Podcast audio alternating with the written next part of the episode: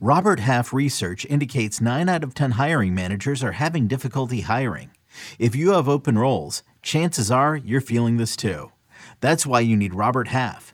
Our specialized recruiting professionals engage with our proprietary AI to connect businesses of all sizes with highly skilled talent in finance and accounting, technology, marketing and creative, legal, and administrative and customer support. At Robert Half, we know talent. Visit RobertHalf.com today. You can now relive the best moments of the UEFA Champions League 24 7.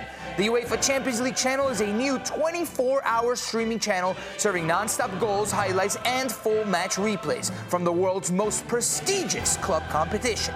Reminisce on your favorite moments, legendary players, and brilliant goals with the UEFA Champions League channel, streaming around the clock on Pluto TV and the CBS Sports app.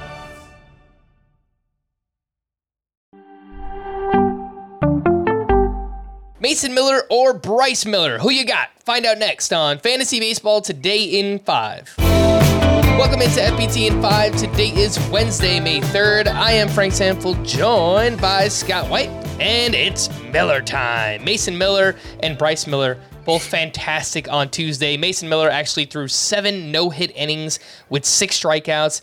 Bryce Miller on the other side, making his debut, took a no hitter into the sixth inning in that start. He allowed two hits, one run, 10 strikeouts to zero walks. Scott, what did you see from each of the Millers, and who would you rather have?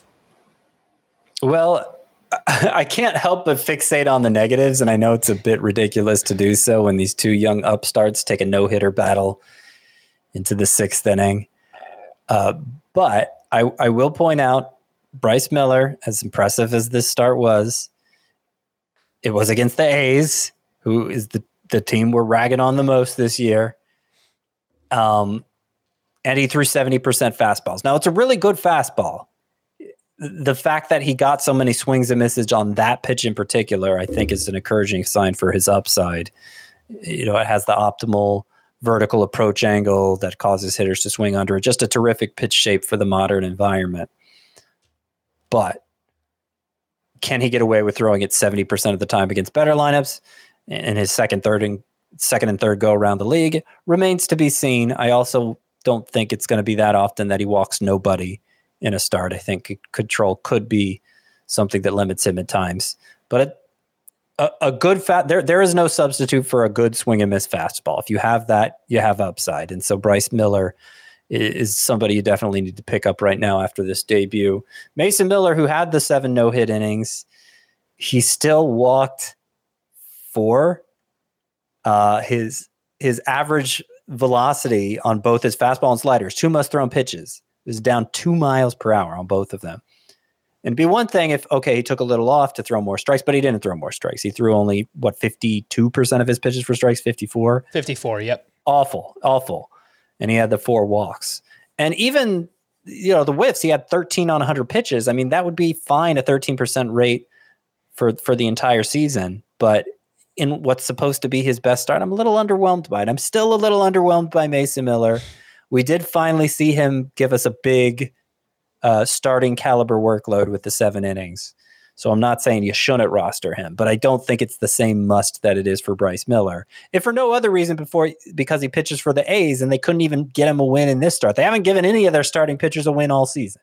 Yeah, that, that stat is actually crazy. And Mason Miller tried his best, but again, Oakland A's are going to Oakland A's. Brandon Pfaadt is another pitching prospect who will officially make his debut on Wednesday against the Texas Rangers in five starts at AAA this year, a 3.91 ERA, 1.18 whip, 30 strikeouts, and 25 and a third innings pitched. Scott, obviously, this is a name that we've been waiting for for some time now. 63% rostered on CBS. Would you rather have Pfaadt or Tanner Bibee, who made his second start on Tuesday night? Well, look, Bibee's two for two in, in terms of delivering good starts. And you, you could make the case he was the better prospect than Pfaadt to begin with. So I, I would definitely rather have Bibee than Pfaadt. But there's reason to be excited about Pfaadt for sure. Like if you just look at his numbers in the minors this year and over his minor league career, you may be like, eh, what's the big deal? Well, he had a, a, a 263 ERA and 10 starts at AAA Reno last year. Very difficult place to pitch, high elevation his 263 ERA at that level, that's compared to an ERA over five for Ryne Nelson and ERA over six for Drey Jameson at that level last year, uh, which also puts Brandon Pfaadt's 391 ERA there in five starts this year into perspective. Like it's, he's pitched better uh, than he than his ERA gives him credit for, just because it's such a tough environment. And also, last year, 218 strikeouts. That was the most for any minor league pitcher since 2001. So Pfaadt has upside. There are reasons to be excited about him. Can't guarantee it's going to go as well his debut uh, as as Bryce Miller's did, particularly since Pfaadt will be facing the Rangers lineup. But he definitely deserves to be rostered. All right, last news item here that we'll talk about is Michael King. We don't talk a lot about relievers on this, but uh, Clay Holmes has struggled this year, and Michael King converted a five out save on Tuesday with three strikeouts. He looked dominant once again in that uh, appearance. We were talking on the full length podcast about you know saves hopefuls. Scott, how would you rank this group of three? Michael King, Aroldis Chapman with the Royals, and Craig Kimbrel with the Phillies. So I'm going to keep Chapman number one because I think if everybody stays healthy in all three of these bullpens, Chapman has the best chance of emerging as a true closer still, just because he might outperform Scott Barlow and, and take the job up his trade value.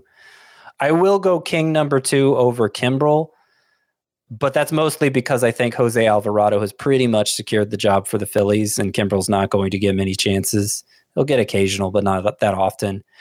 I have a hard time believing King's going to straight up overtake uh, Clay Holmes because I think the Yankees like him more in this multi-inning ro- role where he'll occasionally get saves just because he'll stay in the game long enough that you know he'll be the one who finishes it out. But I, I don't think he's going to emerge as a true closer for them.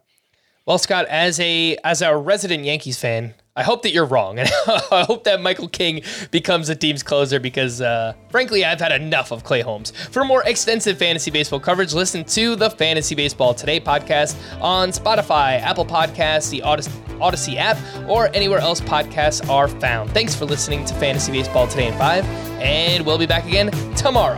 Bye bye.